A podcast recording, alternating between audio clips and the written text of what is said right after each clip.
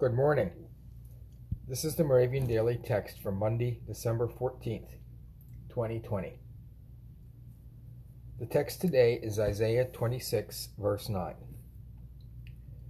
When your judgments come upon the earth, the people of the world learn righteousness. The teaching text is 2 Corinthians 9, verse 10.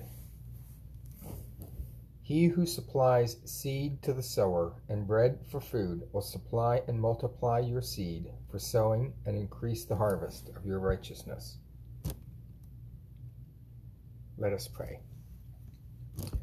Lord, freely have you given to us, and freely may we bring your story of the good news to those who live in darkness and long to be free. Amen.